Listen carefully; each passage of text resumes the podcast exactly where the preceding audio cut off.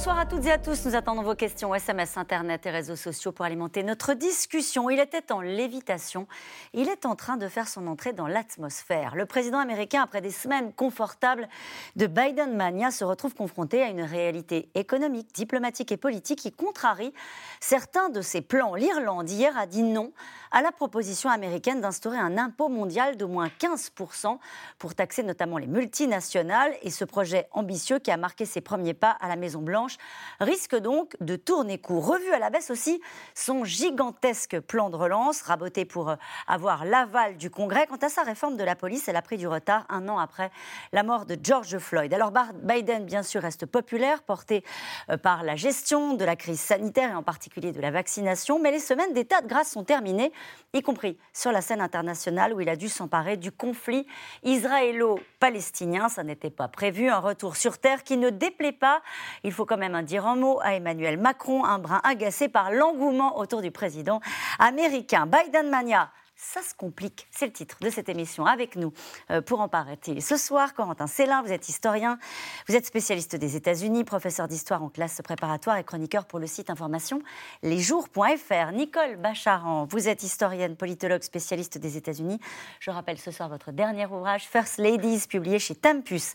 Avec nous ce soir en direct de Washington, Sonia Dridi, vous êtes correspondante aux États-Unis pour plusieurs médias français, dont France 24 et Europe 1. Je cite votre ouvrage. Joe Biden, le Paris de l'Amérique anti-Trump aux éditions du Rocher. Enfin, avec nous en direct de New York, cette fois-ci, Pierre Leman. Vous êtes directeur général Ipsos Amérique du Nord. Bonsoir à tous les quatre. Merci de participer à ce C'est dans l'air en direct. Je me tourne vers vous, euh, Sonia Dridi, pour débuter cette émission.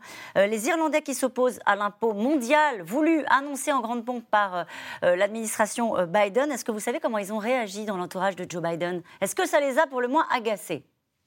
Ah oui, ça les a agacés. Alors, on n'a pas encore beaucoup d'informations, euh, mais c'est la première fois que les États-Unis voulaient formellement imposer euh, ce taux euh, minimum mondial de, 15%. Et c'est vraiment une question de politique intérieure pour Joe Biden parce que l'administration Biden veut augmenter les impôts sur les sociétés aux États-Unis de 21 à 28% et que pour que les entreprises américaines restent compétitives au niveau mondial, eh bien, il souhaitait ce taux minimum qui soit euh, imposé. Euh, il veut, euh, je vous rappelle que Joe Biden veut utiliser la fiscalité des entreprises aux États-Unis et dans le monde pour financer, financer son ambitieux plan d'infrastructure. Donc évidemment, ce n'a pas été bien reçu à la Maison Blanche. Et puis sur le côté un peu plus anecdotique, plus personnel, c'est aussi un camouflet pour Joe Biden qui se sent très irlandais. Sa mère était d'origine irlandaise. il cite soit sa mère, soit des poètes irlandais très souvent. Euh, il, a, euh, il, a vraiment, euh, c'est sa marque de fabrique, hein, son, mm. côté irlandais qu'il met très souvent en avant. Il a d'ailleurs dit que depuis son élection, ce, ce qu'il avait le plus marqué, c'est lorsque le Premier ministre irlandais a dit qu'aujourd'hui, de toute manière, les États-Unis ne dirigeaient plus le monde et que la crise du Covid l'avait prouvé. Joe Biden a dit avoir été très marqué par cette remarque du Premier ministre irlandais. Donc, en plus que ce, ce, soit un échec, eh bien, euh, pour ses euh, plans au niveau euh, de politique intérieure, c'est aussi un échec personnel. Corentin Célin c'est une proposition forte qui avait marqué son entrée en fonction, juste cette petite phrase, on va parler à la fin de l'émission des rapports avec Emmanuel Macron, qui avait dit Je suis très heureux que les États-Unis nous suivent dans ce que nous proposons et qui était bloqué depuis des années. Par la force des choses, c'était bloqué parce qu'il y a tout un tas de pays qui n'en veulent pas. Ça va être compliqué en réalité de faire appliquer cette proposition. Oui, en fait, je crois que ça, résume bien la, situation euh, de Joe Biden. Euh, après son élection, il y a beaucoup de pays euh, et une grande majorité de l'opinion états-unienne qui ont été très contents de voir les années Trump clivantes, de disruption s'achever, de revenir à quelque chose de, plus calme, et en ce qui concerne les alliés, comme les alliés européens, de voir revenir un partenaire calme, qui les respecte, prévisible. Bon. Mais une fois cela euh, dit, ce n'est pas parce que les États-Unis ont décidé de, revenir à la table que forcément euh, les, alliés euh, vont se mettre à faire ce que veulent les États-Unis. Et aujourd'hui, je crois qu'après quelques semaines, ils se trouvent dans cette situation où, à l'extérieur, eh bien, il va falloir qu'il arrive à négocier avec les alliés, une fois cette période d'euphorie mhm. passée, et à l'intérieur, et on en reparlera, il va se retrouver face à un Congrès où il n'a pas de majorité, de vraie majorité au Sénat, et où il doit, va devoir négocier Et donc, évidemment, il y a un contraste par rapport aux effets d'annonce qu'il avait fait qui étaient euh, mirobolants. Nicole Bacharan, il a la pression de son camp sur, euh, sur ce sujet-là, sur ce sujet fiscal et en particulier sur cet impôt mondial de 15%. Ah oui, tout à fait. Et la situation, elle a changé pendant l'épidémie, même si Joe Biden, à ce moment-là, n'était pas encore aux affaires. C'est-à-dire qu'on a quand même bien vu qu'il y avait des sociétés multinationales qui avaient extrêmement profité euh, du Covid, pas forcément parce qu'ils se sont très mal conduits, mais parce que tout ce qui était high-tech, tout ce qui était GAFA, tout ce qui était communication, ils se sont énormément enrichis. Et c'est vrai que la présidence Trump, puis la présidence Biden et ailleurs dans le monde, euh, l'idée de l'ouverture totale des frontières, du libre-échange sans, sans, limite, etc., tout cela a pris un, sacré coup. Et donc, euh, c'est certain qu'il y a la pression du camp démocrate, le camouflet irlandais, je partage totalement la réaction de Sonia sur le côté affectif, vraiment dur pour Biden, très certainement, mais c'est quand même que le début. C'est quand même que le début de la négociation, parce que sa proposition à 15%, qui a été portée par, euh, le, par Janet Yellen, donc qui est au Trésor aux États-Unis, elle est soutenue par la, patronne du FMI, elle est par soutenue les Européens? par la France, par l'Allemagne, très fortement. Il est bien possible qu'il y ait un accord là-dessus, un accord financier au G7 financier qui va avoir lieu bientôt, peut-être même euh, au, G, 20 Le Parlement européen le soutient. Donc on est au début. Et c'est vrai que l'Irlande, elle pèse lourd en matière de paradis fiscal. Parce qu'elle accueille, on va peut-être juste le dire, parce qu'elle accueille euh, justement euh, certains sièges des GAFA. Eux, ils taxent à 12,5%. C'est vraiment l'un des taux les plus, les, plus favorables, les plus favorables dans le monde. Mais ils sont un petit peu isolés quand même. Mais s'il est parti sur un sujet comme celui-ci, c'est juste pour identifier la méthode Biden. Euh, il savait qu'il aurait des difficultés ou il est parti, il se fait en gros. Il y, y, a un jeu de dupes avec les Irlandais ou vous voyez, est-ce qu'il découvre une situation, une réalité concernant la fiscalité mondiale D'autres s'y sont essayés avant lui? Est-ce qu'il y a une forme de naïveté? Je ne pense pas. Je pense qu'il devait savoir qu'avec l'Irlande, ça serait dur, parce que comme un certain nombre de pays que l'on connaît, c'est vraiment leur, leur fonds de commerce. Hein. L'Irlande, c'est quand même un petit pays, je le dis sans mépris, mais ils ont un nombre de sièges sociaux et, d'impôts qui rentrent, même à 12,5%, ça fait beaucoup dans, la balance commerciale et, et fiscale euh, irlandaise. Mais Joe Biden, c'est tellement un vieux routier. Je hmm. pense qu'il a conscience des enjeux du moment, avec cette transformation économique et sociale ressentie dans le monde, et il pense qu'il faut y aller, et il est prêt à négocier. Il est assez dur en négociation. Oui. Pierre Leman, en tout cas, sur ce sujet-là, il est soutenu par les Américains. En termes d'opinion, il reste populaire, euh, Joe Biden, et en, particulier peut-être sur ce sujet. Tout à fait, mais vous savez, cette histoire d'impôt est en fait un calcul, comme l'a dit Sonia, qui est euh, tout à fait euh, local et interne. Aujourd'hui, le taux d'imposition des sociétés aux États-Unis est de 21%. Il a été descendu par euh, Trump euh, pour le revenu domestique et de 10,5% pour le revenu international. Euh, ce qu'essaye de faire Biden, c'est de faire monter par quelqu'un d'autre le, taux minimum pour que le 10,5 devienne, mettons, 15, ce qui lui permet de justifier auprès du Sénat, qui aujourd'hui est très très divisé sur cette question, l'augmentation du taux interne de 21 à 28 ou 25 selon euh, les différents plans qu'il a dans ses cartons. Donc c'est un, calcul, si vous voulez, c'est d'essayer de faire porter la responsabilité à quelqu'un d'autre, d'une certaine manière, de l'augmentation du, euh, taux d'imposition euh, à l'extérieur des États-Unis pour le faire monter en interne. Aujourd'hui, il n'y a absolument rien dans la presse américaine quasiment sur cette histoire irlandaise, donc c'est pas du tout aujourd'hui un sujet de préoccupation majeure pour l'opinion américaine. aujourd'hui, Biden est à 58-59% de taux de popularité, c'est-à-dire le même score plus ou moins qu'il avait au début de son mandat. Il est resté très stable, il monte un petit peu, il descend un petit peu. Le nombre de gens qui ne l'aiment pas a augmenté, bien sûr, parce qu'il est plus connu maintenant qu'il l'était il, y a cinq mois. Donc, euh, il y avait 3, 33% d'opinions défavorables euh, au début de son mandat. Il y en a maintenant 39, mais rester à 56% pour l'instant, euh, c'est un bon score. Cela dit, vous savez, les présidents américains, tous, à un moment ou à un autre, doivent faire face à un événement imprévu, externe, qui change tout pour eux. Euh, donc on l'a vu évidemment avec George Bush dans un sens d'une certaine manière positif pour sa popularité, George Bush fils, euh, au moment de, l'attentat du 11 septembre, mais on a eu des événements similaires pour, euh, d'autres présidents, pour Clinton avec la crise au Rwanda ou à Haïti, en Somalie. Il y a eu effectivement à un moment l'affaire des otages à Téhéran pour Carter. Donc c'est un peu le moment de vérité pour lui, va être cette espèce de rupture qui va se produire, on ne sait pas quand ni comment, euh, qui risque à ce moment-là de tout changer, de changer la perception que les Américains ont de Biden. Pour l'instant, il s'en tire plutôt bien. Et honnêtement, euh, tout le monde sait que euh, la politique fiscale, américaine. Les questions de déficit budgétaire sont des négociations extrêmement longues, extrêmement complexes avec le Congrès et donc qu'il va y avoir une négociation interne très lourde, beaucoup plus importante que la négociation avec des éventuels partenaires extérieurs. Là aussi, ce sera malgré tout une discussion euh, très longue et on le voit encore une fois avec ce qui se passe euh, en Irlande. C'est une problématique européenne depuis si longtemps. On sait que ça va être euh, compliqué même pour Joe Biden. En tout cas, ces 100 premiers jours à la Maison-Blanche ont été salués. Joe Biden incarnant alors le retour de l'Amérique après quatre ans de Trump. Sa proposition d'un impôt mondial pour taxer les multinationales est ambitieuse, soutenue par de nombreux pays, dont la France. mais le mauvais coup est venu d'un petit pays, vous l'avez dit sans être désagréable, hein, d'un petit pays l'Irlande, qui a fermé hier la porte à toute discussion sur le sujet. Léa Dermidjian et Christophe Roquet.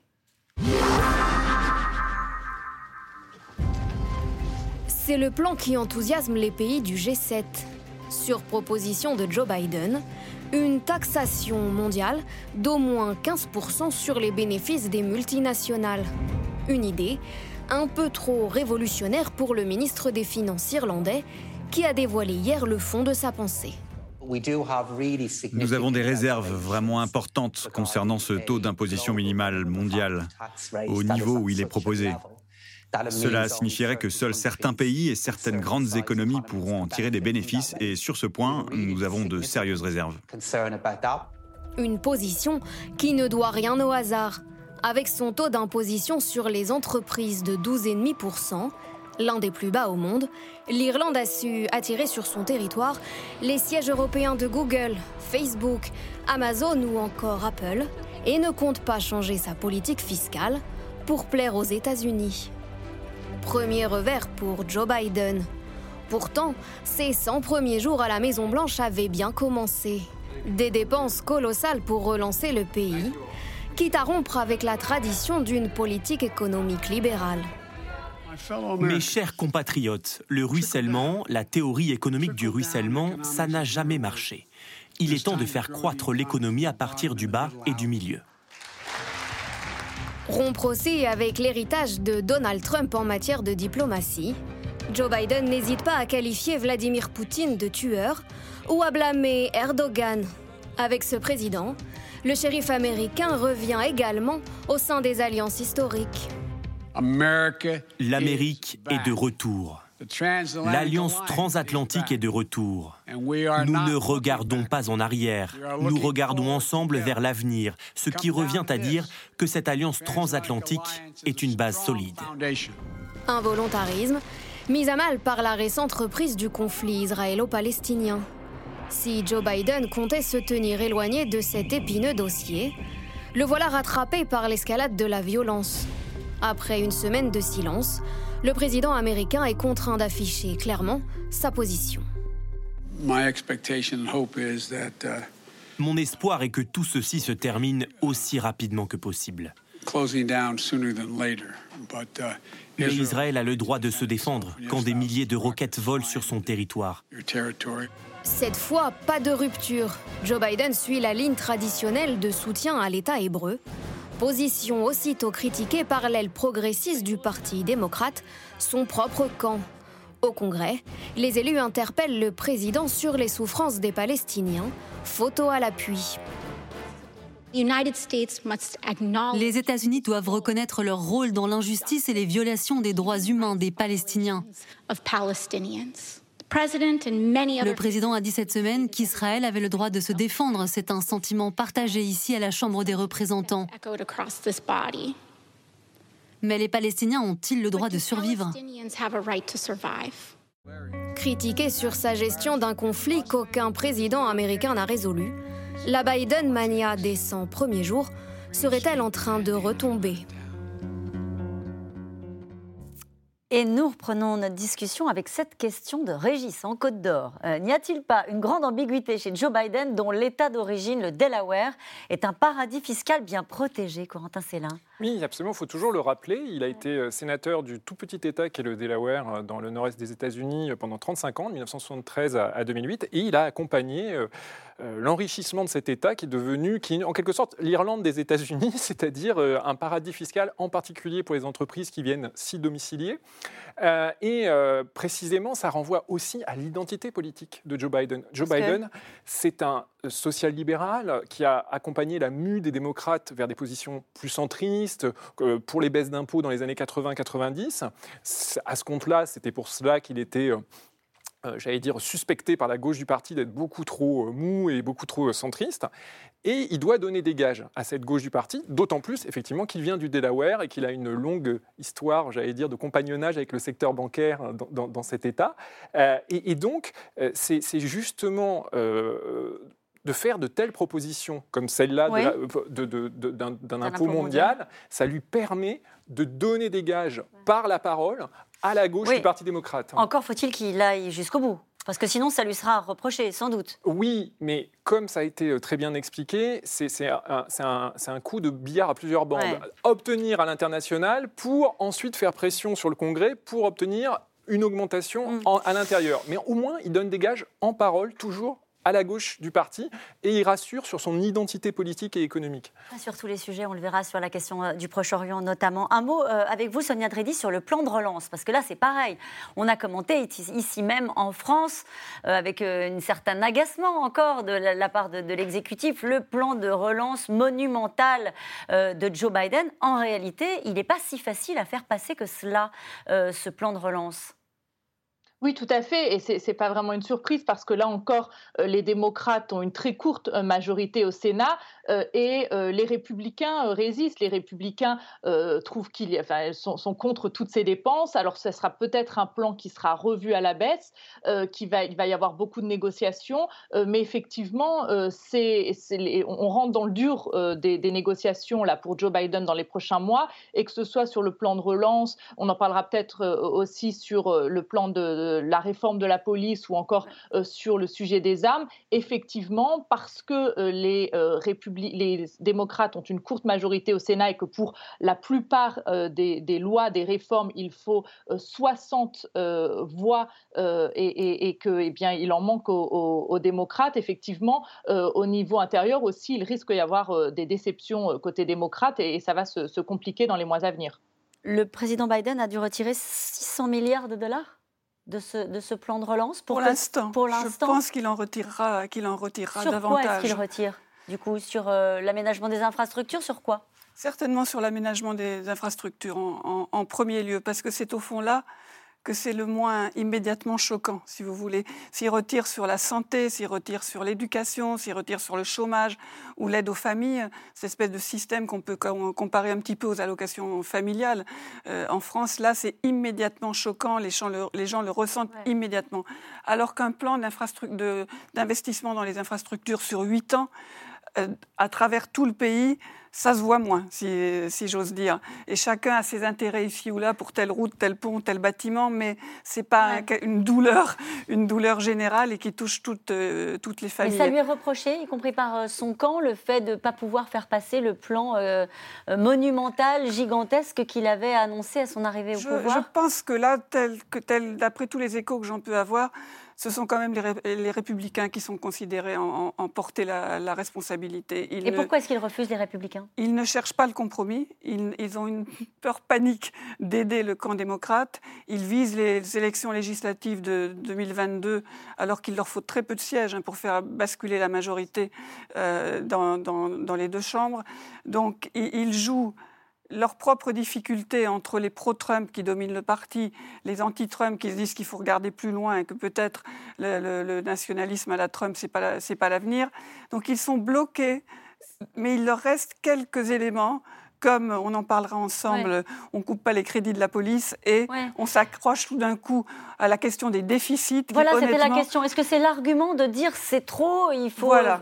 Mais honnêtement, ça ne les a pas fait trembler hein, pendant quatre ans de présidence Trump, les, déficits. Mais avant Trump, c'était un peu quand même la ligne traditionnelle républicaine et ils peuvent s'accrocher à ça en disant vous faites n'importe quoi avec les, déficits, avec la balance fiscale, euh, commerciale, euh, etc., pour justifier de ne pas aider Biden.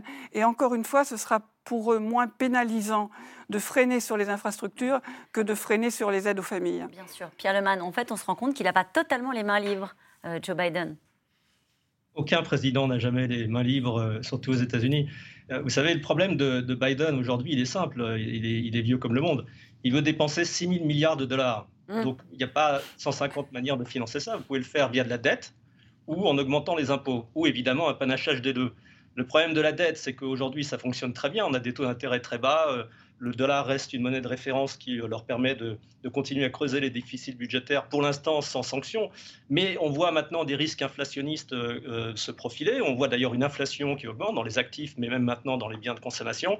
Donc il y a une crainte assez forte d'augmenter la dette à un niveau qui pourrait un jour devenir extrêmement dangereux euh, et créer euh, un espèce de retour de bâton. Il faudrait augmenter les taux, euh, et, si on augmente les taux, évidemment, on, ralentira l'économie de manière très forte. Donc Biden, vous savez, quand on dit les républicains, alors c'est vrai, les républicains font de l'opposition, mais bon, le système américain est fait comme il est, mais aujourd'hui, Biden a quand même la majorité, qu'on le veuille ou non. Donc mm. ça veut dire que si tous les démocrates, si tous les démocrates au Sénat approuvaient son plan, ben, son plan passerait. Donc son problème aussi, c'est de convaincre tous les sénateurs républicains euh, pardon, démocrates, et, évidemment chacun d'entre eux ayant une voix déterminante, puisqu'il faut avoir tout le monde, chacun d'entre eux a son petit, euh, sa petite négociation prête qui correspond, euh, je ne sais pas, à des subventions dans, son, dans ses États, des changements de loi qui concernent leurs propres administrés. Et donc, on est dans une espèce d'énorme souk, non seulement avec les républicains, mais aussi beaucoup avec les démocrates qui sont les plus centristes. Pierre Leman, ça passe comme une lettre à la poste auprès des chefs d'entreprise, auprès des, des, grands groupes américains, cette révision à la hausse de la fiscalité?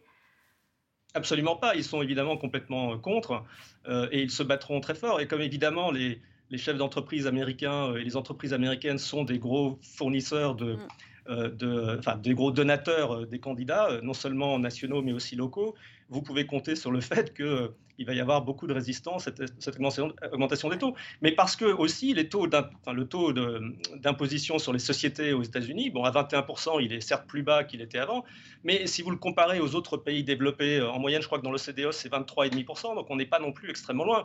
Et du coup, évidemment, les entreprises américaines ont beau jeu de dire euh, qu'il ne faut pas augmenter ce taux à un point tel que euh, la compétitivité mmh. américaine soit affectée. Euh, voilà, c'est un débat qui est logique, sain, normal. Et, qui trouve un écho euh, aussi en France, c'est à peu près les mêmes problématiques euh, à chaque fois qu'il est question de fiscalité.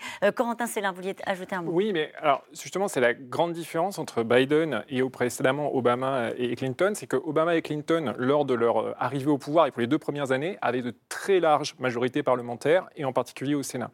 Et lui, il a une majorité à 50-50. Ce qui fait qu'aujourd'hui, en fait, l'émission, on peut la faire sur Biden, mais on aurait pu la faire sur le sénateur Joe Manchin, qui est un sénateur qui était très peu connu jusqu'ici et qui devient une véritable star à Washington, puisque c'est le sénateur le plus modéré parmi les démocrates. Hein. Il, a voté, euh, pour, vous dire, entre 2007 et 2019, il, a voté majoritairement à peu près tout ce qu'a présenté Trump. Donc il est vraiment très modéré. Il est vraiment très modéré. Et, aujourd'hui, comme pour voter des projets de dépenses, donc de dépenses budgétaires, qui ont une relation avec le budget, euh, Biden peut se contenter d'un vote à 50-50 départagé mhm. par Kamala Harris, la vice-présidente, qui apporte le vote euh, décisif.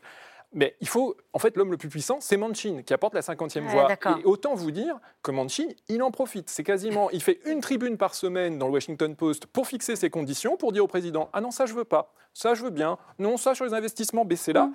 Et c'est assez amusant de voir euh, le sort de son plan d'investissement réduit à la bonne volonté euh, d'un sénateur de Virginie occidentale tout à fait euh, estimable, mais très peu connu jusqu'à présent. Ça se complique, c'est même le titre de cette émission.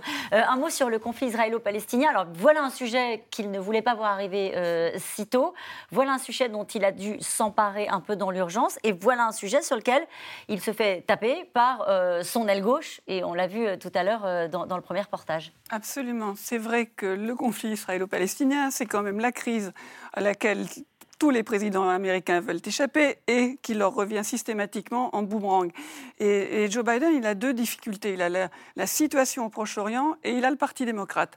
La situation au Proche-Orient, Tony Blinken était euh, en Israël et à Ramallah euh, hier, c'est que en fait, il est passé de l'administration Trump qui ignorait les Palestiniens, il est revenu à la position antérieure qui dit de dire il faut deux États, mais personne, ne croit, à la possibilité de réaliser deux États. Dans l'idéal, ce serait formidable. Mais entre le Hamas, l'autorité palestinienne totalement discréditée, corrompue, qui annule les élections, le Hamas qui veut la destruction d'Israël, personne ne voit un chemin vers deux États. Le Parti démocrate, c'est beaucoup plus compliqué. On a vu la représentante Alessandria Ocasio-Cortez. L'aile gauche du Parti démocrate, elle est quand même assez radicale. Elle dit, hein, il a choisi un côté, celui de la colonisation. Voilà, exactement. Et ce qui est en train d'arriver, et je, veux dire, euh, avec tout le, souhait que j'ai ardent de la paix au Moyen-Orient, est extrêmement pervers parce que le conflit israélo-palestinien, on l'a connu comme un conflit territorial. Puis c'est devenu un conflit avec une, composante religieuse de part et d'autre extrêmement forte. l'ultra-gauche américaine veut en faire un conflit racial. Ça n'a jamais été un conflit racial. C'est pas euh, quelque chose entre les blancs et les bruns. Mhm. Pas du tout. Si vous allez en Israël, vous voyez bien que la population est très mêlée, qu'il y a des, juifs noirs, qu'il y a des, Je veux dire, distinguer un arabe d'un séfarade, honnêtement, la plupart du temps, c'est impossible. Donc, appliquer au conflit israélo-palestinien la grille de lecture de Black Lives Matter, par exemple, c'est un empoisonnement. C'est ce, que veut faire euh, l'aile gauche du Parti démocrate? Oui, absolument, absolument. Et ça, encore une fois, ça n'a rien à voir avec une hostilité contre la paix. C'est juste une mauvaise grille de lecture. Et mm. que Biden doive donner des gages pour dire je vais, je vais m'impliquer pour éviter ou pour euh, régler un conflit racial, mais c'est la dernière chose au monde dont il a besoin. Et on voit qu'il délègue. Il envoie Blinken. Il voilà, c'était la question que je voulais. Il, il, délègue au maximum. C'était la question que je voulais vous poser, euh, Sonia Dredi. C'est vrai qu'on l'a, il a fait quelques déclarations naturellement, mais c'est un sujet dont il ne s'est pas euh, totalement emparé. Hein.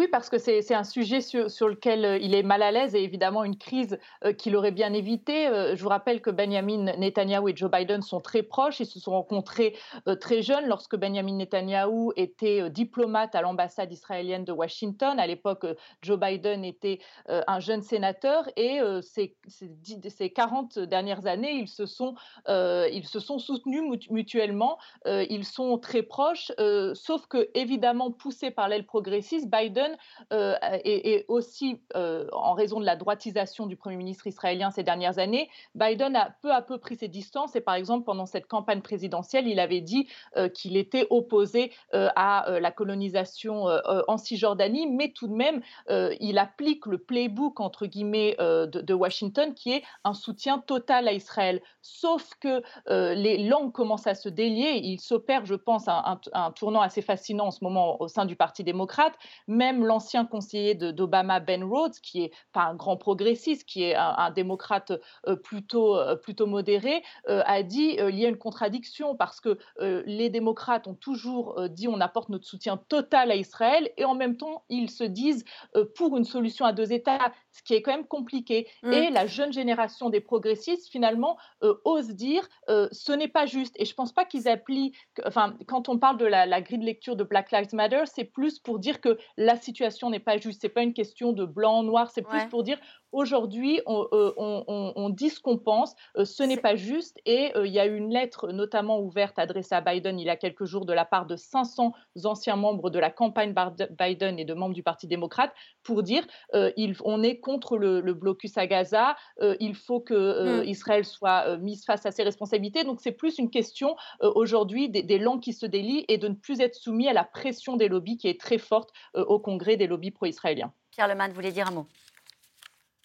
Oui, non, je, voudrais dire que c'est vrai qu'il y a aujourd'hui une, une, espèce de rapprochement qui est fait entre les, questions raciales aux États-Unis et la question d'Israël, parce que depuis une dizaine d'années aux États-Unis, et ça a été évidemment renforcé depuis euh, le meurtre de George Floyd, il y a ces théories d'antiracisme euh, qui, qui, qui, décrivent en fait euh, la source du racisme comme le, racisme systémique, c'est-à-dire les structures sociétales ou sociales qui créent les conditions d'un racisme structurel dans, dans la société et aujourd'hui, il y a cette idée que l'État israélien a un peu les mêmes, les, mêmes structures qui sont défavorables aux Palestiniens que les structures défavorables aux Noirs qu'on a aux États-Unis. Évidemment, c'est un stretch important, mais c'est vrai que c'est un peu au centre des discussions et explique pourquoi la gauche américaine aujourd'hui euh, va un peu plus loin que les questions euh, traditionnelles de, entre les Israéliens et les Palestiniens. Alors Biden est un peu coincé hein, parce qu'il y a 7 millions de... Euh, la communauté juive, c'est 7 millions de personnes aux États-Unis, très influentes évidemment, et donc il marche un peu sur des œufs en permanence dans, sur ce sujet-là, comme ses prédécesseurs d'ailleurs. On parlait euh, justement des questions raciales. Un an après la mort de George Floyd, Joe Biden a reçu hier euh, la famille de ce noir américain mort étouffé sur le genou d'un policier blanc. Le président américain s'insère dans la compassion, mais sous pression d'une communauté qui attend maintenant une réforme de la police qui a déjà pris du retard. Juliette Vallon, Nicolas Baudry-Dasson.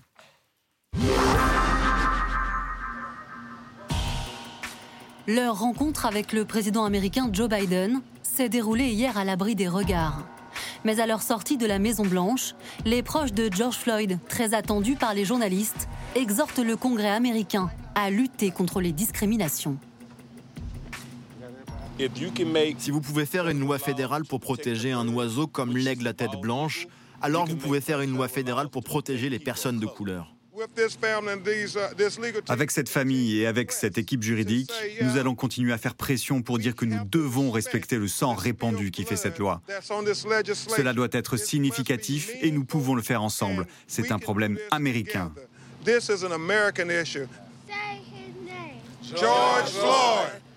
George Floyd, devenu le symbole de la lutte contre les abus policiers, après sa mort il y a un an sous le genou d'un officier blanc. Le président américain s'engage à tenir sa promesse de réformer les forces de l'ordre. Il faut beaucoup de courage pour traverser cela. Et ils ont été formidables.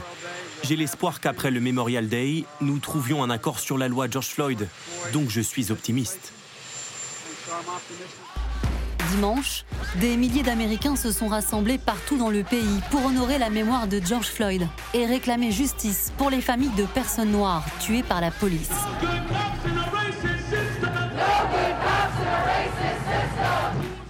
Un combat déjà mené par Toshira, dont le mari est mort il y a 11 ans. Justin Tigan a été battu à mort par la police de Saint-Paul et il a été retrouvé dans une benne à ordures. Leur fils, aujourd'hui âgé de 14 ans, continue de grandir dans la peur. Je suis noir. Et quand je vois des policiers, ils sont blancs en général. Je sens comme une sorte de colère dirigée contre moi. Toshira a créé une association pour aider les familles de victimes de bavures policières. On compte sur les lois, sur des mesures préventives. À la fin de la journée, rien ne me ramènera Brian. Mais ça me donne envie de me battre pour les prochaines femmes et les prochains enfants. En mars dernier, la Chambre des représentants a adopté le projet de loi George Floyd. Il prévoit notamment l'interdiction des prises d'étranglement par les policiers et la limitation de leur large immunité. Problème, de nombreux républicains au Sénat refusent pour l'instant de voter le texte, comme cet élu pro-Trump, farouche opposante du président. Ce jour-là, elle porte même un masque avec cette mention aussi inutile que Joe Biden. Vous savez ce qui est effrayant pour le peuple américain Regardez des démocrates tenter de faire passer une réforme de la police.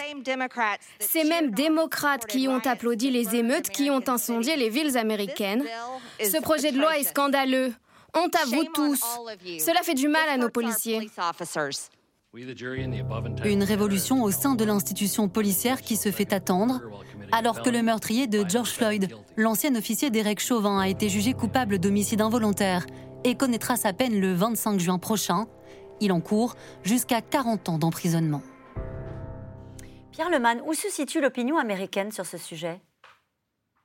Elle est totalement divisée. Vous avez euh, euh, une statistique intéressante, euh, c'est que les Blancs aux États-Unis, à 60%, considèrent que les événements après la mort de George Floyd ont été positifs, les manifestations ont apporté des choses positives à la société. Mais en fait, quand on regarde le détail entre les républicains et les démocrates, vous avez 81% des républicains qui considèrent que l'effet a été négatif alors qu'il n'y a que 13% des démocrates qui ont considéré que les faits étaient, étaient négatifs. Donc vraiment aujourd'hui, cette question raciale est ce qui euh, distingue le plus les démocrates des républicains aux États-Unis. Ce n'était pas le cas il y, a, 20 ans ou 30 ans. À l'époque, c'était surtout le rôle de l'État euh, qui divisait les, libéraux euh, au sens américain, c'est-à-dire la gauche, de la droite, des conservateurs. Aujourd'hui, c'est cette question raciale. On, on, voit aussi quand même que pour la grande majorité des Noirs, aujourd'hui, il y a le sentiment que depuis le meurtre de George Floyd, les choses ne se sont pas améliorées, que, au contraire, elles ont plutôt empiré.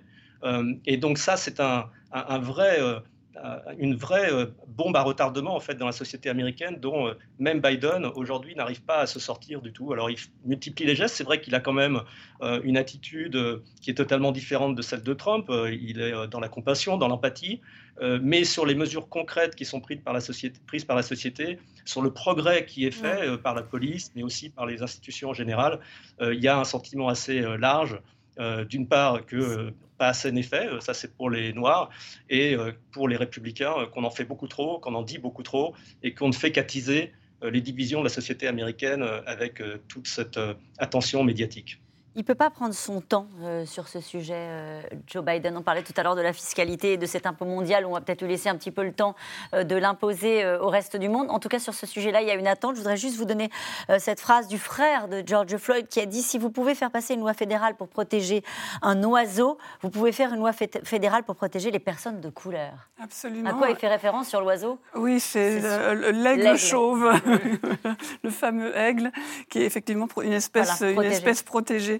Et c'est vrai que Joe Biden avait promis cette loi qu'il appelle la loi George Floyd pour la justice dans la police, euh, qui est euh, pour Memorial Day, c'est-à-dire maintenant. Et puis finalement, il l'a promis pour un petit peu plus tard, et il espère que ça, va passer dans les semaines qui viennent. Et là aussi, comme la réforme fiscale, ce ne sera pas exactement la, loi qu'il souhaite. Parce qu'effectivement, depuis la mort de George Floyd, il y a eu d'autres drames euh, similaires, il y a eu d'autres euh, personnes noires qui ont été tuées par la police, pas parce qu'elles avaient commis un crime, mais parce qu'il y a un contrôle routier qui a mal tourné, il y a une, vision de loin qui n'a pas été bien précise, etc., et qui entretient, c'est tout à fait naturel et, tragique, cette, cette, peur de la police. Néanmoins, il faut peut-être aussi rappeler une chose, c'est qu'on a un problème policier aux États-Unis il y a environ 1000 personnes chaque année tuées par la police. C'est énorme. Mais parmi ces 1000 personnes, plus de la moitié sont blancs et 25% sont noirs. Donc les blancs, ils font à peu près la moitié hein, de la population, donc c'est en proportion, si j'ose dire. Les noirs, ils font 12% de la population, 12,5%. Donc un quart, 25% parmi les tués, ça veut dire qu'ils ont deux fois plus de risques. Mais l'idée que la police n'abattrait que des noirs, c'est faux. Et le problème que l'on a, c'est qu'on a un pays très violent, avec des 330 millions d'armes, des policiers qui ont peur et des policiers qui emploient des méthodes militaires d'une extrême brutalité. Ça fait un nœud bien explosif. La police, Sonia Dridi, c'est le seul levier par lequel Joe Biden peut prendre ce sujet de cette fracture raciale aux États-Unis? Alors, c'est l'un des, des, biais qui est en tout cas attendu par euh, les, les, progressistes de son parti. Euh, en plus, Joe Biden est euh, assez proche de la police, hein, parce que pendant toute sa carrière, notamment Sénat, il a souvent travaillé avec les syndicats de police, notamment sur la loi sur le crime de, de 94. Et c'est ce qui lui est reproché par les plus progressistes de son parti, c'est d'avoir, pendant toute sa carrière, finalement, beaucoup travaillé avec la police. Et aujourd'hui, ils veulent, les progressistes veulent des réformes très concrètes et c'est ce qui est proposé avec, euh, avec cette loi qui a été adoptée par la Chambre des représentants en mars, euh, mais qui tarde à être adoptée euh, au, Sénat, étant donné l'opposition des, des, républicains. mais oui, il y a vraiment une, volonté, parce que il y, a une volonté vraiment de, de, de, de, changer les techniques de la police, que les policiers, il n'y ait plus cette immunité pour, pour les policiers qui commettent ce, type de crime. D'ailleurs, le, procès euh, Chauvin était vraiment historique et il y a vraiment eu un soulagement dans la, dans la communauté noire euh, parce que, euh, comme, comme vous l'avez dit, il y a vraiment cette militarisation de la police aux États-Unis, des techniques très violentes qui sont de plus en plus connues grâce à la diffusion de vidéos des, sur les réseaux sociaux, il y a vraiment un ras-le-bol de, la part de la communauté afro-américaine et, des démocrates, donc vu, vu, ces techniques. Donc oui, un des premiers pas, c'est vraiment de, de, mettre fin à ces techniques employées par la police. Corentin là. Oui, alors il y a là aussi le problème du, temps. Euh, par exemple, euh, l'administration Biden a, décidé en avril de euh, reprendre une technique qu'on appelle les consent decrees, c'est-à-dire des accords qui sont passés entre le ministère de la Justice fédéral, donc le ministère de la Justice ici de l'administration Biden, et les départements locaux de police, les services locaux de police, puisqu'il faut rappeler que la police aux États-Unis, elle est locale, elle est municipale. Et par ces accords qui passent ensuite devant un juge, l'État fédéral euh, régule, supervise les pratiques policières. Donc c'est des choses qui avaient été faites par Obama, sauf que c'est des choses sur le long terme, mm. très longues à montrer leurs effets. Or, l'électorat africain-américain, qui a été euh, traumatisé par, par l'événement de George Floyd, il attend des choses rapides, il attend des actions rapides. Mm. Et le problème, c'est qu'on se heurte de nouveau, la loi, là qui serait une loi à faire voter au Congrès, on a besoin de dire républicains. Et les républicains, qui ont été pris en main par Trump et ses alliés, il est hors de question qu'ils votent une, loi qui, entre guillemets, désarmerait la police. Et donc Biden a un problème de temporalité, de, donner quelque chose à des Africains américains et à une communauté africaine américaine, il faut le rappeler, euh, qui vote à environ 90% pour lui euh, aux élections présidentielles. Et on revient à toutes ces émissions qu'on a faites ensemble où on racontait ce chaudron, cette société américaine extrêmement fracturée. Joe Biden la retrouve là avec cette urgence d'apporter des réponses concrètes, rapides euh, sur certains sujets. Cette question qui nous est posée ce soir, que devient Trump? Les Américains écoutent-ils encore ce qu'il dit ou ce qu'il écrit? Il, pas beaucoup. Il est quand ah même pas très visible. Hein. Bah, il, n'est plus sur les réseaux sociaux. Il n'est plus sur les réseaux sociaux. Il a lancé un, blog dont il avait annoncé que ça allait déchirer, mais non. Et il a perdu en gros 95% de son écoute depuis, euh, depuis le mois de, euh, de janvier. Mais il, continue de parler, hein. il dit notre pays est en train d'être détruit, regardez, ça ne fait qu'empirer. Et puis il, ironise aussi sur le fait que bah, Biden ne fasse pas d'audience hein, quand il prend la parole, etc. Bien sûr, je ne dis pas qu'il soit muet, faut pas, Mélania n'arriverait pas à le, à le, faire taire. Mais son influence, elle est par contre énorme à travers le Parti républicain, non seulement à Washington, mais dans, dans tout le reste du pays. Vous savez qu'il y a des, des opérations de recomptage des voix qui toujours en cours, hein. toujours en cours, financé par le, par le privé, puisque le public a, terminé son travail.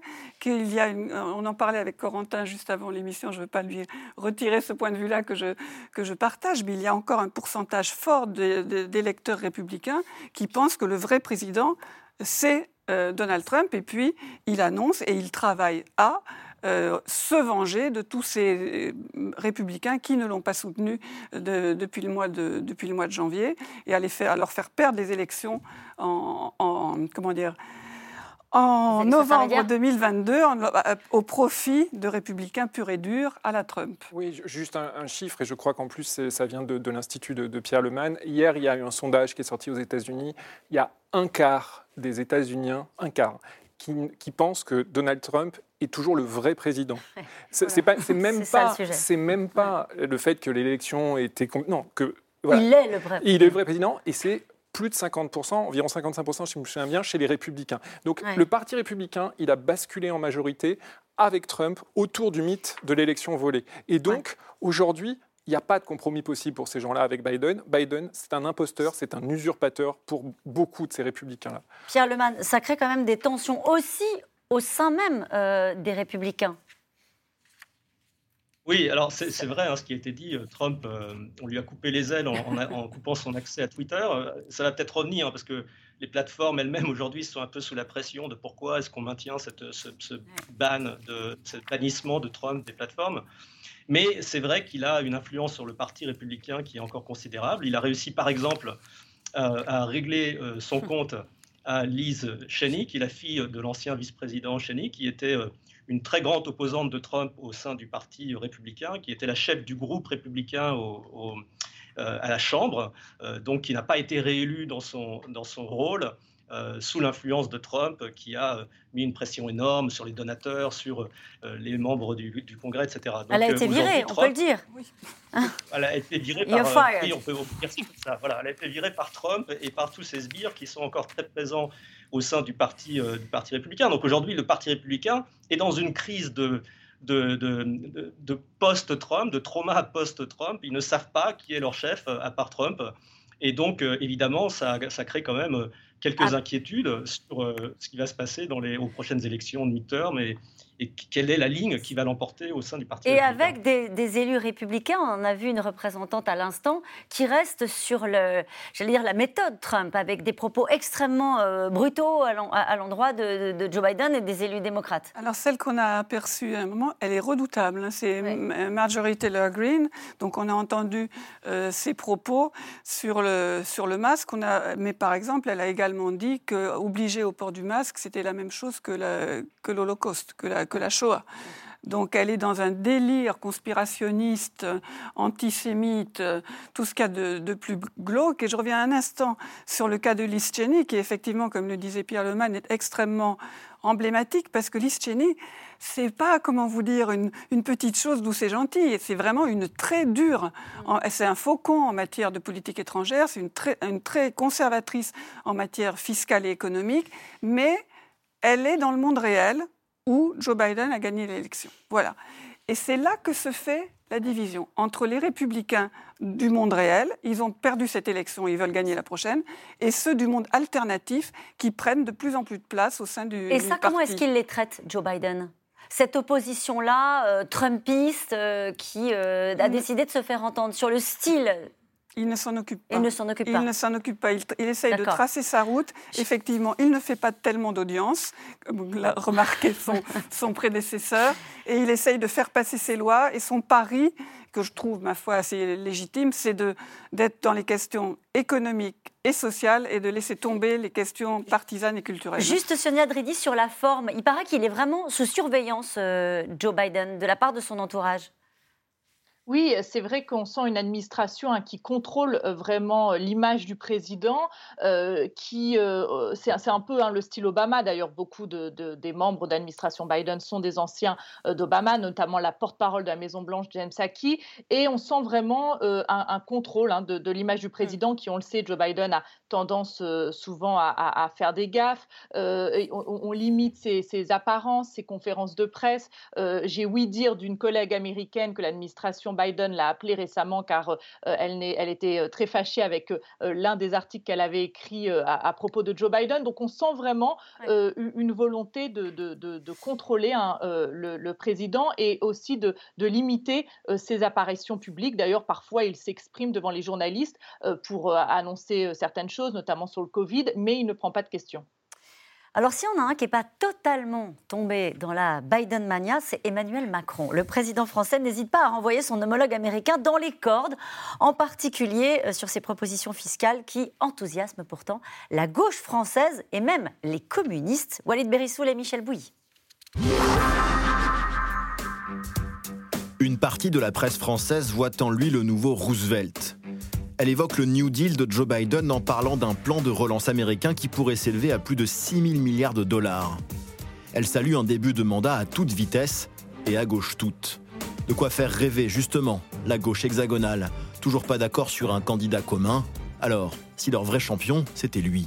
J'ai l'impression qu'il a pris sa carte au Parti communiste français. Je ne vais pas aller jusque-là. Toujours est-il que le plan qu'il met en œuvre est un plan révolutionnaire euh, qui n'a pas d'équivalent avant Roosevelt. Ils ont une politique qui ringardise tout le vieux continent, qui est resté crispé dans un libéralisme trumpiste absolument grotesque, pendant que M. Biden fait des routes, des ponts, des éoliennes, tout ce que vous voulez, tout ce qu'on devrait faire en France. Que dit Biden aujourd'hui? Il dit la théorie du ruissellement, ça n'a jamais fonctionné.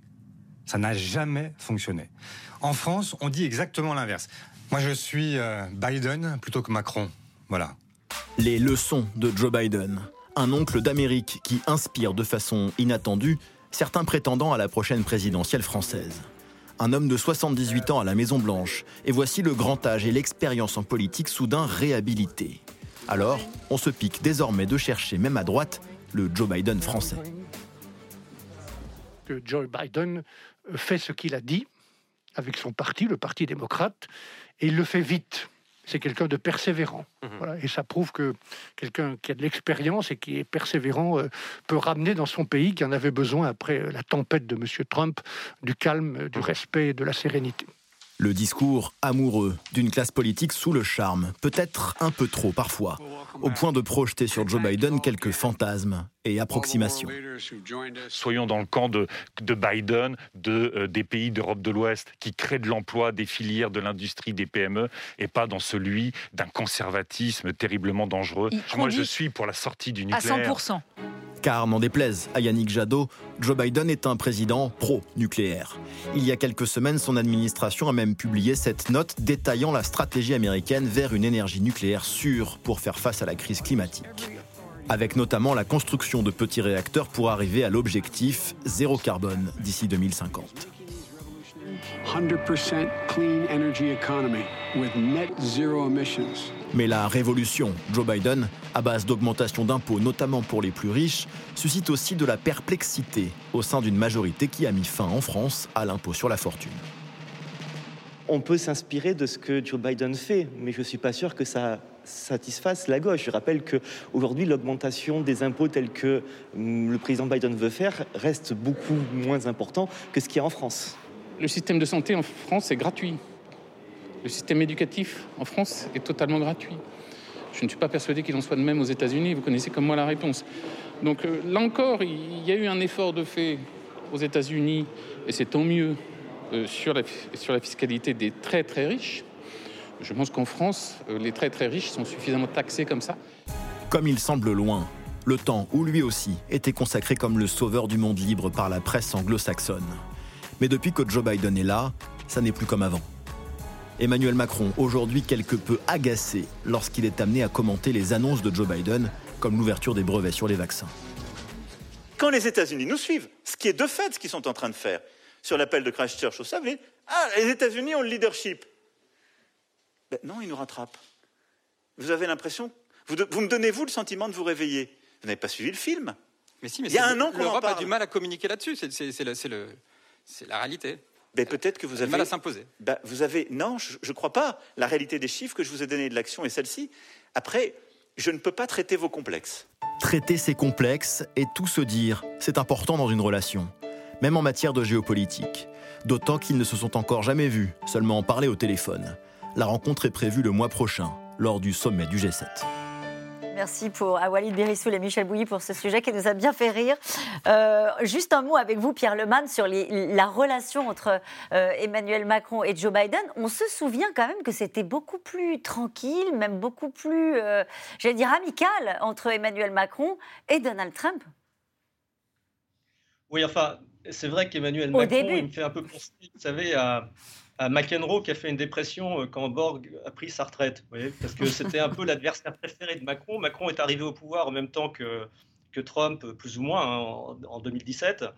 Et, euh, et, Trump, euh, c'était tout, ça a été tout de suite une manière pour Macron de se poser en, en, une alternative. Donc c'était son sparring partner préféré. Vous vous souvenez de cette poignée de main où les deux serraient le plus fort possible et on se demandait qui avait le plus de blanc sur le poignet. Il y a eu cette, cette idée de génie, cette idée de génie de dire euh, Make the planet great again, mm. qui a eu un retentissement mondial. Et donc c'est vrai que Macron avait trouvé euh, son adversaire préféré, avec qui en plus il entretenait, c'est vrai, une certaine camaraderie. D'ailleurs, je ne sais pas si vous avez vu dans cette espèce de, vidéo euh, que, Macron a, sorti avec des blogueurs, on le voit raconter une anecdote fausse d'ailleurs, mais qui est très, à mon avis, très symptomatique de la, de la psychologie de Macron à l'égard de Trump. C'était un peu chez lui quand même l'envie d'être reconnu par Trump comme son adversaire préféré.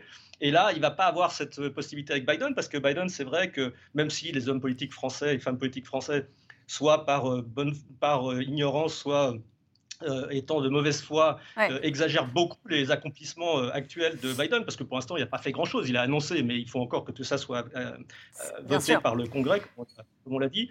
Mais c'est vrai que ça va être un peu plus compliqué pour lui de trouver en Biden le sparring partner, le faire-valoir parfait, qui le rend, lui, ouvert, moderne, jeune, comme il le souhaite, et, et, et ce qui est un peu la base de sa, de sa plateforme de communication. Vous faisiez référence à cette vidéo de deux blogueurs, comme vous dites, de McFly et Carlito, qui a fait plus de 6 millions de vues en, quelques jours, dans laquelle, 10 millions on en est aujourd'hui, euh, dans laquelle le président raconte une fausse anecdote euh, concernant le président euh, Trump qui l'aurait appelé pour son anniversaire en se trompant de date. Cette anecdote était fausse, mais c'est intéressant, de, ça fait écho précisément à ce qu'on est en train de se raconter sur la relation avec Joe Biden et, et Donald Trump du président français. Cette question, peut-on considérer Joe Biden comme un président de gauche parce que c'est vrai qu'il plaît à la gauche française. Hein. Oui, euh, je pense qu'aux États-Unis, on peut maintenant le considérer comme un président de gauche sur l'échiquier américain. Euh, la gauche française, elle l'avait fait avec Obama, hein, souvenons-nous-en. Elle, elle, voit, elle ressent cet enthousiasme, pas général, mais assez fort euh, pour Joe Biden, et donc elle veut que ça soit leur homme. Euh, c'est honnêtement assez absurde. On a rappelé dans le sujet que Joe Biden ne veut pas sortir du nucléaire, donc difficile pour les Verts de dire que c'est que c'est leur homme. Non, euh, Jean-Luc Mélenchon, il ne construit pas des ponts et des routes. Il peine et des éoliennes. Euh, il peine à faire à faire voter son plan sur les infrastructures. Et juste un, élément de comparaison, les augmentations fiscales que souhaite Joe Biden sur les ménages américains, sur les individus même, c'est uniquement pour les personnes. Je dis bien les personnes, pas les familles qui gagnent plus de 400 000 dollars par an. Voilà, donc ça nous donne une proportion par rapport aux impôts euh, en France. C'est pas en France. Est-ce ça un alignement des impôts tels qu'ils sont aujourd'hui exercés en France Exactement. et encore, l'impôt marginal, le taux marginal en France resterait nettement plus élevé, euh, plus élevé qu'aux États-Unis. Donc c'est pas la gauche française, mais c'est la gauche américaine. Et nous revenons maintenant à vos questions. En résumé, l'Irlande, pays de 5 millions d'habitants, peut faire trébucher le grand-oncle Sam, André dans les Bouches-du-Rhône, Sonia Dredi.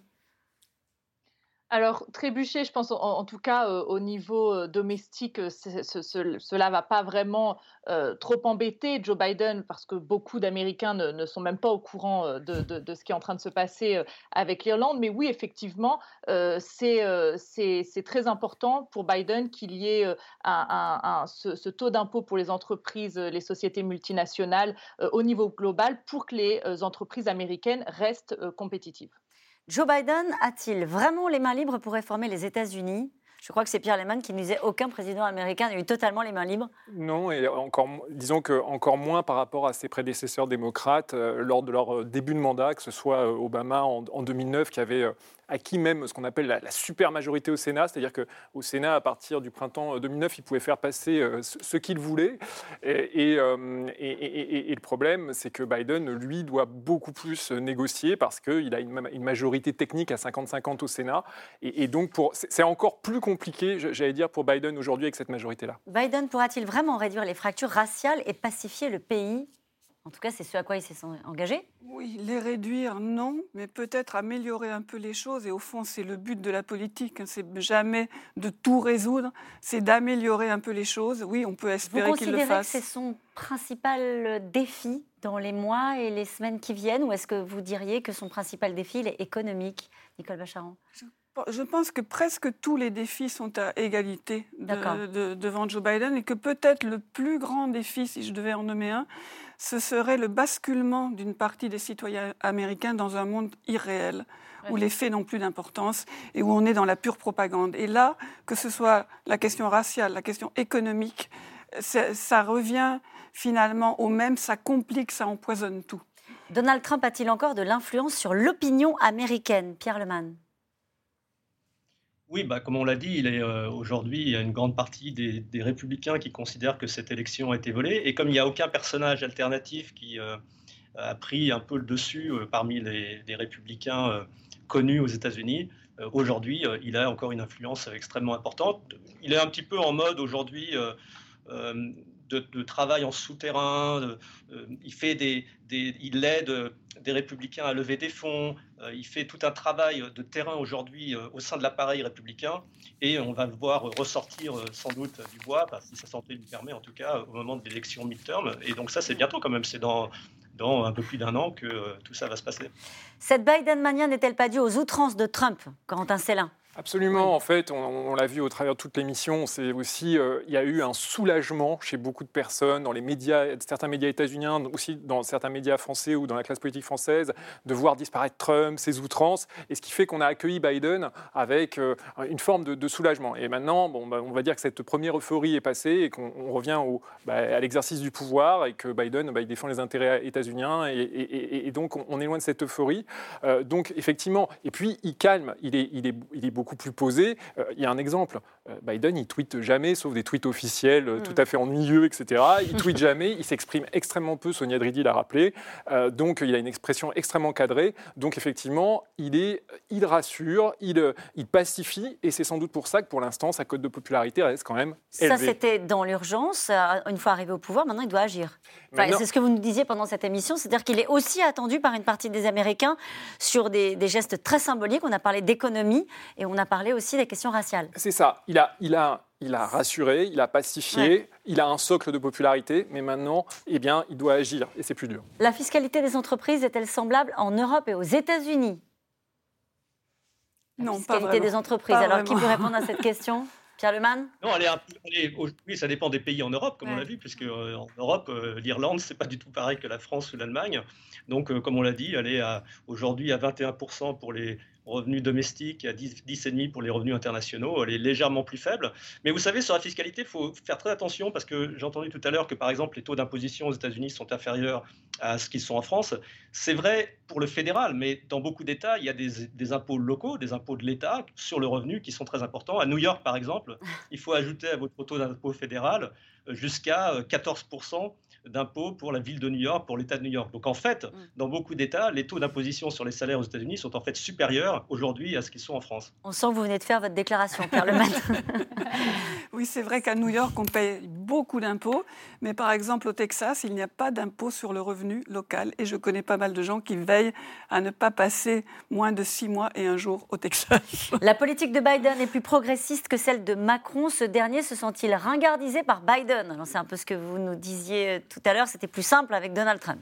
Oui, euh, c'était plus simple, mais il y a vraiment eu un effet d'emballement euh, autour des 100 premiers jours et qui tient vraiment beaucoup à la transition Biden après Trump. Euh, beaucoup de gens se sont dit Ah, enfin, les États-Unis qu'on aime, hein, entre guillemets, reviennent, donc euphorie.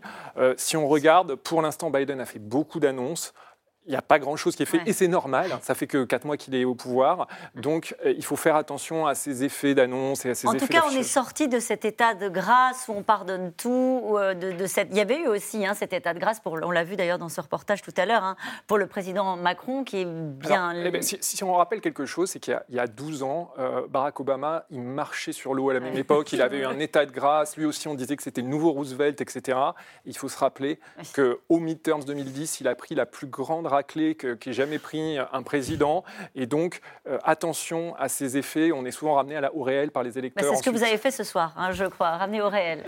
Et oui, c'est vrai qu'il faut quand même, et je rejoins ce que disait Corentin, pour les gens qui souhaitaient le départ de Donald Trump, la barre était très basse. Euh, c'est-à-dire qu'ils voulaient le fait que le président soit rationnel et deux, en dans un deuxième temps, mais non, finalement, il n'est pas gâteux. Rien que ça, c'était un soulagement. Après, il faut des réussites, des, accomplissements. Quel sera l'interlocuteur privilégié de Biden en Europe, la France ou l'Allemagne, Sonia Dredi alors, euh, alors, Angela Merkel est sur le départ, mais il connaissait très bien euh, Angela Merkel parce que lorsqu'il était euh, à la tête du comité des affaires étrangères au Sénat, il s'est beaucoup rendu en Europe. je pense que c'est un, petit peu tôt pour dire, mais euh, il, en tout cas, son, secrétaire d'État qui va lui dialoguer beaucoup avec les, leaders euh, européens, euh, Tony Blinken, est très proche des Français. On l'a beaucoup dit, il est francophone et francophile. donc, encore une fois, je pense que c'est un peu tôt pour, pour, le dire, mais en tout cas, il y aura un dialogue avec l'Europe qui sera beaucoup plus chaleureux qu'à l'époque de Donald Trump. Et je veux juste rajouter quelque chose sur ce dont on a, parlé par rapport à, à Biden. il répète souvent que le risque, c'est is not trying to go Le risque, c'est de ne pas faire assez grand. C'est pour ça qu'il veut aller très vite. Et il y a une chose qui est très importante euh, pour Biden, c'est que le modèle de la démocratie euh, réussisse parce qu'avec la montée des, modèles euh, autocratiques dans le monde, notamment face à la compétition de la Chine, donc Biden a vraiment à, cœur de faire vite beaucoup des réformes très ambitieuses et vraiment de montrer que le modèle de la démocratie fonctionne. Cette question. Le problème de la vente et de la possession d'armes a-t-il une chance d'être résolu par Biden très vite? Non, absolument pas. Par contre, il peut là aussi, par des petits décrets, limiter certaines choses. Non, mais ça ne sera pas résolu par Biden, mm. hélas. Merci à vous tous. C'est la fin de cette émission qui sera rediffusée ce soir à 23h35. Je vous rappelle que vous pouvez retrouver C'est dans l'air quand vous voulez en podcast. C'est gratuit sur toutes les plateformes ou en replay sur France TV, euh, France.tv. Voilà, tout de suite, c'est à vous.